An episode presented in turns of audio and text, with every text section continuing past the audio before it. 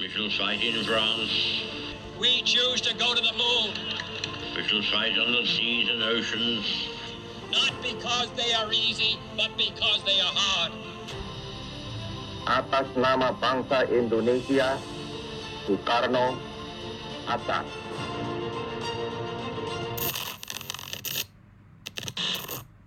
History is the story. Halo, Maroons Memory Land episode 12. Masih bareng aku, Husni, ditemenin sama Rahma dan Dava dari Departemen Keilmuan Himpunan Mahasiswa Sejarah Universitas Pajajaran. Rahma, Dava, apa kabar nih? Karena kemarin kita baru UAS, terus sekarang lagi liburan, ceritain dikit dong liburan kalian gimana? Halo Husni, halo Dava, dan halo teman-teman semua. Kabar aku alhamdulillah sehat. Kalau misalnya ditanya kabar liburan, sebenarnya bingung sih karena aku liburan ya gini di rumah aja gitu karena kan sekarang kita lagi PPKM nih. Ya paling liburan bareng keluarga aja sih di rumah. Kalau misalnya Dava gimana nih liburannya? Halo semuanya, halo Husni dan Rahma. Alhamdulillah kabar aku baik sih. Sama aja sih sebenarnya liburan kali ini ya di rumah aja gitu. Soalnya kan masih dalam suasana pandemi dan sekarang lagi ada kebijakan PPKM gitu kan. Jadi ya holiday, stay at home. Holiday-nya di rumah dulu. Gitu sih. Kalau Husni sendiri gimana nih? Eh, iya sih, aku juga sama banget kayak kalian. Kalau kata mah holiday stay at home gitu ya tadi. Sama aku juga di rumah aja, eh, nyibukin diri di rumah aja lah, biasa. Nah, tapi guys, kalian sadar nggak sih dari tadi itu kita bahas sebuah perubahan yang sebenarnya terjadi dalam diri kita walaupun kecil gitu ya. Ngomong-ngomong soal perubahan itu, ada banyak loh revolusi dunia yang berhasil mengubah tatanan kehidupan. Wah iya tuh, kayak revolusi Perancis, revolusi Rusia, revolusi Amerika, dan revolusi Cina gitu kan? Dan tentunya revolusi industri dong. Jangan lupain tuh. Yap, kalian bener banget guys semuanya. Tentunya semuanya itu seru banget ya kalau dibahas. Tapi favorit kalian yang mana sih?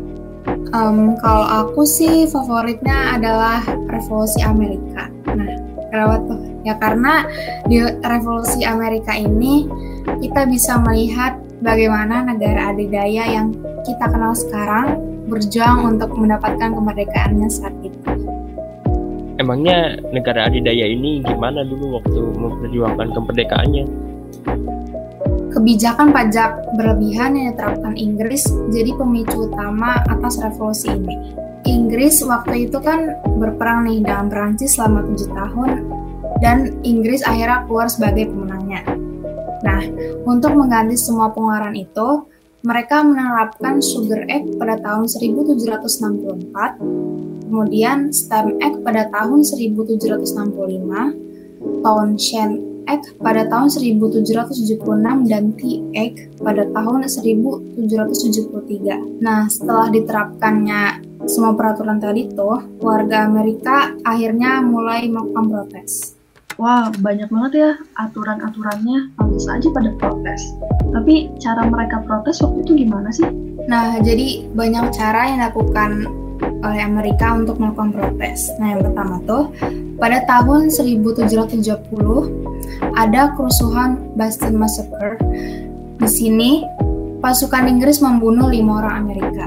Selain marah akan pajak, hal itu juga bikin marah 13 koloni asal Amerika. Sehingga mereka menyuarakan anti-Inggris dan bilang tidak ada pajak tanpa perwakilan Amerika di parlemen. Nah selain itu, Boston Tea Party juga salah satu bentuk protesnya loh. Pasti kalian udah nggak asing banget sih sama Tea Party. Tepatnya pada tahun 1773, orang-orang Amerika membuang 342 peti bersih teh. Bayangin banyak banget. Teh itu diimpor oleh Inggris ke laut karena mereka kecewa akan kebijakan pajak yang diterapkan Inggris. Wah, bener banget tuh.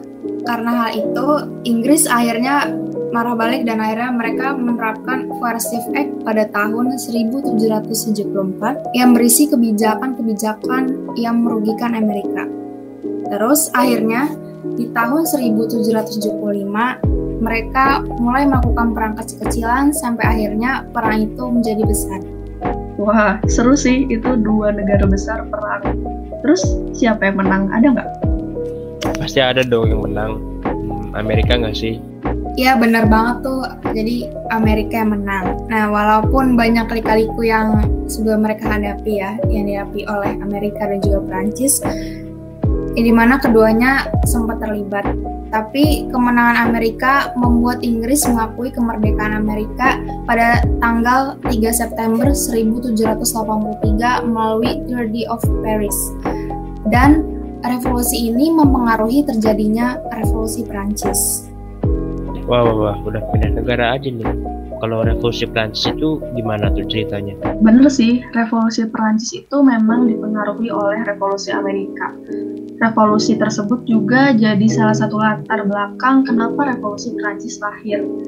Tapi revo- revolusi Perancis nggak cuma disebabkan sama revolusi Amerika aja loh, karena Mary, Marie Antoinette, istrinya Louis ke-16 juga jadi alasan nih kenapa revolusi Perancis itu lahir. Hmm, emang Mary Antoinette kenapa tuh bisa sampai em, menjadi alasan mengapa revolusi Prancis ini lahir? Soalnya dia itu bikin negara keuangan Prancis tuh bangkrut karena gaya hidupnya selalu mewah. Hal tersebut bikin Raja Louis ke-16 waktu itu naikin pajak dan bikin rakyat sengsara. Berarti kesengsaraan rakyat ini dimulai sejak Louis ke-16 ini naikin pajaknya ya? Ya, ya benar banget. Karena hal tersebut, kebutuhan-kebutuhan pokok kayak misalnya gandum gitu ya, itu tuh melonjak tinggi harganya sehingga daya beli masyarakatnya turun. Terus dampaknya adalah banyak kelaparan.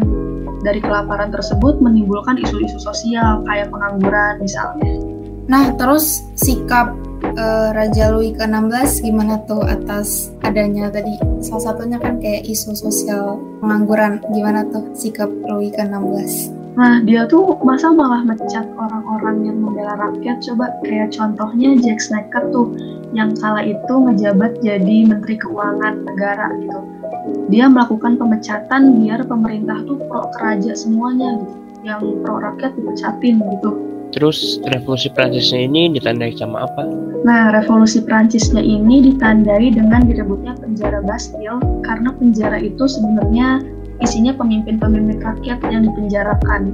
Selain itu, penjara Bastille juga banyak nyimpen senjata-senjata. Apa cuma karena rakyat melakukan gerakan besar terus akhirnya revolusi Prancis bisa muncul dan gitu aja atau gimana tuh? Tentunya enggak dong. Selain itu, pemerintahan lama pun dihapuskan dan mulai diganti dengan pemerintahan yang baru. Banyak banget tuh hal-hal istimewa atau hak-hak istimewa yang dihapus. Terus perdagangan juga mulai dibebaskan. Karena dulu kan sebelum revolusi Prancis, para bangsawan itu seperti diagung-agungkan ya. Nah, setelah adanya revolusi Prancis, Prancis ini berubah gitu. Intinya banyak lahir hal-hal baru yang lebih maju. Bener banget sih, soalnya kalau kita berbicara tentang revolusi itu pasti banyak menciptakan hal baru. Begitupun dengan revolusi industri. Wah, revolusi industri seru tuh. Em, revolusi industri tuh di mana mesin jadi hal yang paling utama itu bukan sih? Betul banget tuh Rahma.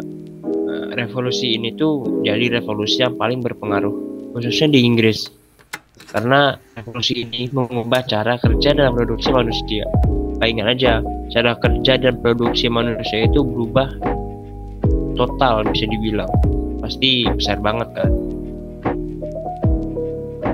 Hmm, kalau dibayangin sekilas gitu ya, iya sih pasti besar banget tuh pengaruhnya. Tapi biar lebih jelas, ceritain dong Dav, gimana tuh prosesnya emang? Jadi prosesnya sebelum abad 18 itu manusia bergantung pada sistem ekonomi agraris. Pasti kalian udah nggak asing sih sama agraris ini. Namun setelah abad ke-18 mereka mulai menggunakan tenaga mesin sebagai alat produksi di pabrik. Alhasil tenaga manusia kalah fungsinya sama tenaga mesin. Ya, mulai digantikan gitu tenaga manusia. Hal inilah yang menandakan revolusi industri.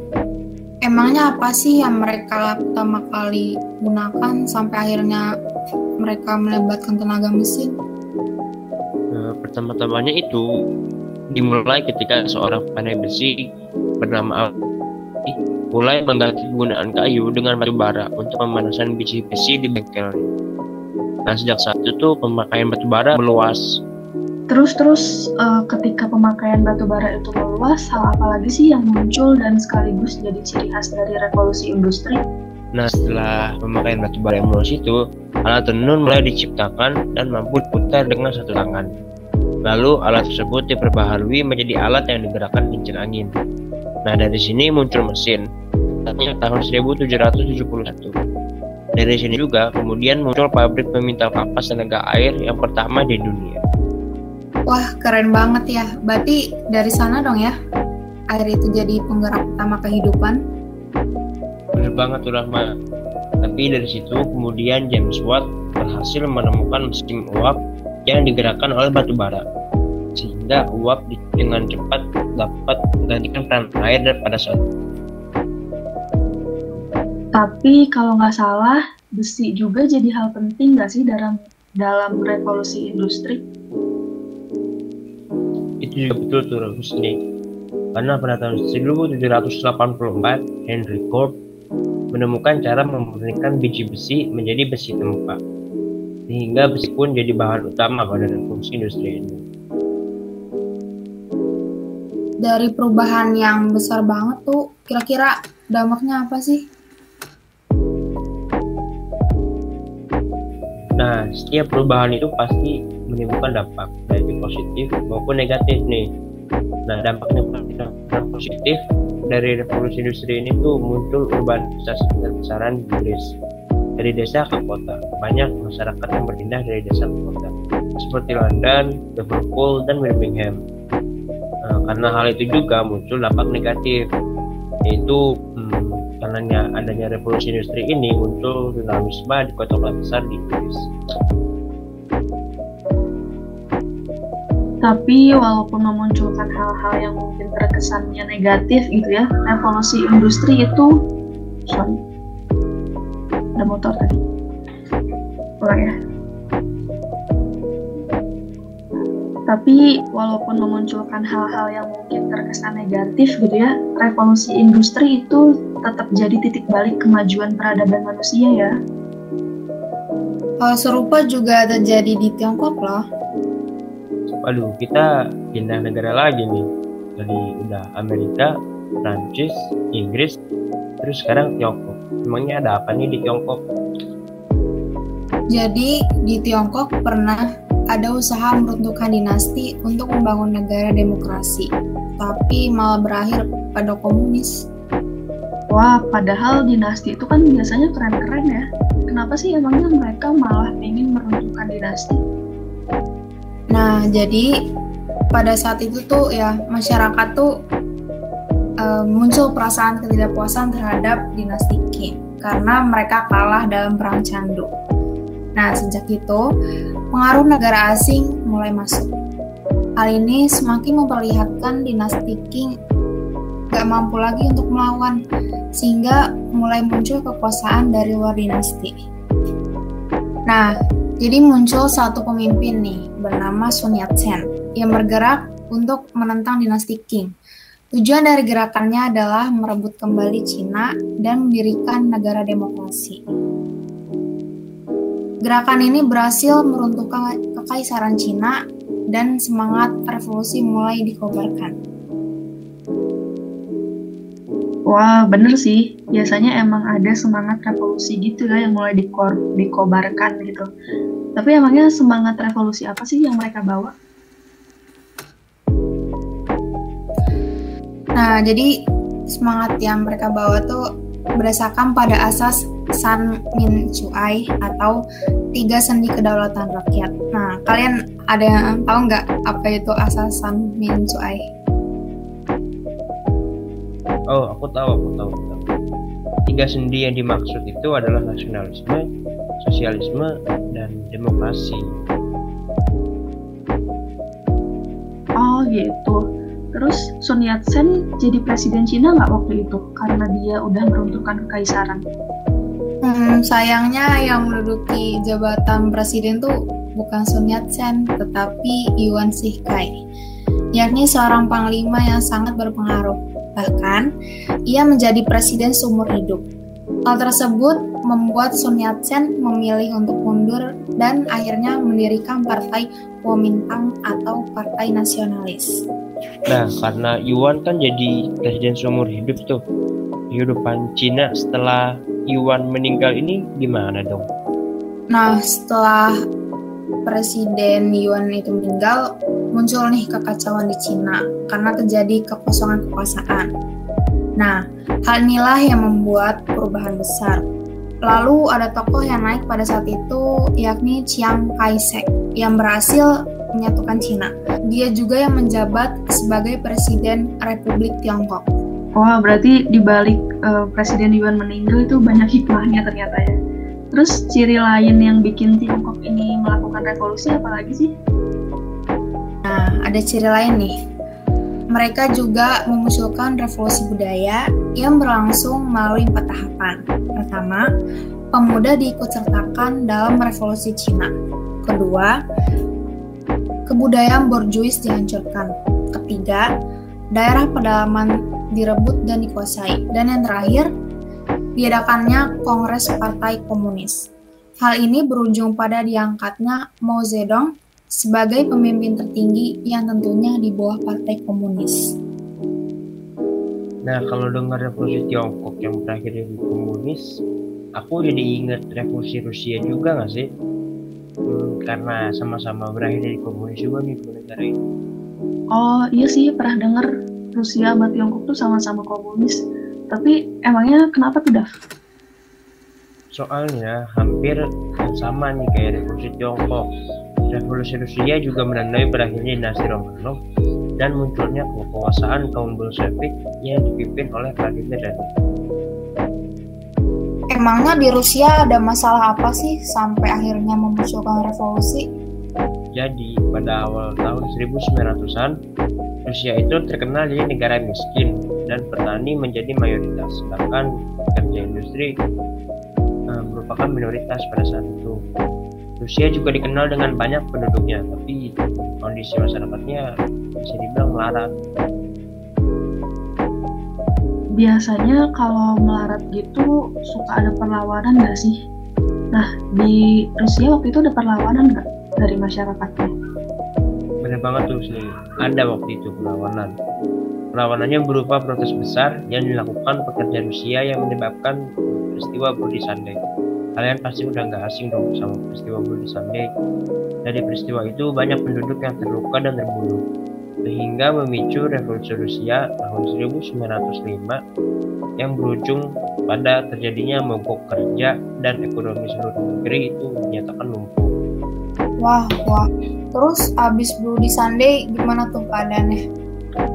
Setelah kekacauan Bloody Sunday itu, Tsar Nicholas II, yakni Tsar terakhir di Kekaisaran Rusia, menjanjikan membentuk serangkaian majelis perwakilan. Kemudian, Rusia juga terlibat dalam Perang Dunia I dengan mendukung Serbia, yang pada saat itu merupakan sekutu Prancis dan Inggris. Pas Perang Dunia Pertama tersebut, keadaan Rusianya sendiri gimana tuh? Sayangnya, keterlibatan itulah yang justru menjadi bencana besar di masa depan bagi Kekaisaran Rusia. Sebab sebab hal itu membuat penduduk kekurangan makanan dan akhirnya ekonomi Rusia terganggu. Oleh karena itu, Tsar Nicholas II turun takhta dan kekuasaan Romanov Rusia yang telah berlangsung berabad-abad itu pun runtuh. Wah, terus nasib Rusia gimana? Nah, setelah runtuhnya dinasti Romanov itu, hmm, dibentuklah pemerintahan sementara. Dan kaum revolusioner kiri yang dipimpin Vladimir Lenin mulai melancarkan kudetanya untuk melawan pemerintahan sementara tersebut. Emangnya yang diinginkan Lenin pada saat itu apa sih? Pada saat itu, hmm, jadi Lenin itu ingin membentuk pemerintahan Soviet yang akan dipimpin langsung oleh oleh. Jadi pada saat itu hmm, Lenin itu menginginkan untuk membentuk pemerintahan Soviet yang pemerintahan itu tuh bakalan dipimpin langsung oleh para dewan tentara, petani, dan para pekerja. Nah, terus berhasil gak tuh? Berhasil Rahma. Mereka akhirnya menduduki gedung dan lokasi-lokasi strategis di Rusia dan membentuk pemerintahan baru dengan Lenin sebagai pemimpin yang menjadi hmm, diktator negara komunis pertama di dunia. Wah, ternyata kalau dipikir lagi banyak banget ya perubahan-perubahan kecil yang akhirnya jadi besar, bahkan berpengaruh gitu ke dunia internasional, saking besarnya. Nah, perbincangan kita mengenai revolusi Rusia tadi yang udah kita bahas jadi akhir perbincangan kita di episode podcast kali ini guys. Terima kasih ya sudah mendengarkan sampai akhir. Semoga banyak manfaat yang bisa diambil dan tentunya sampai jumpa di episode selanjutnya. Dadah!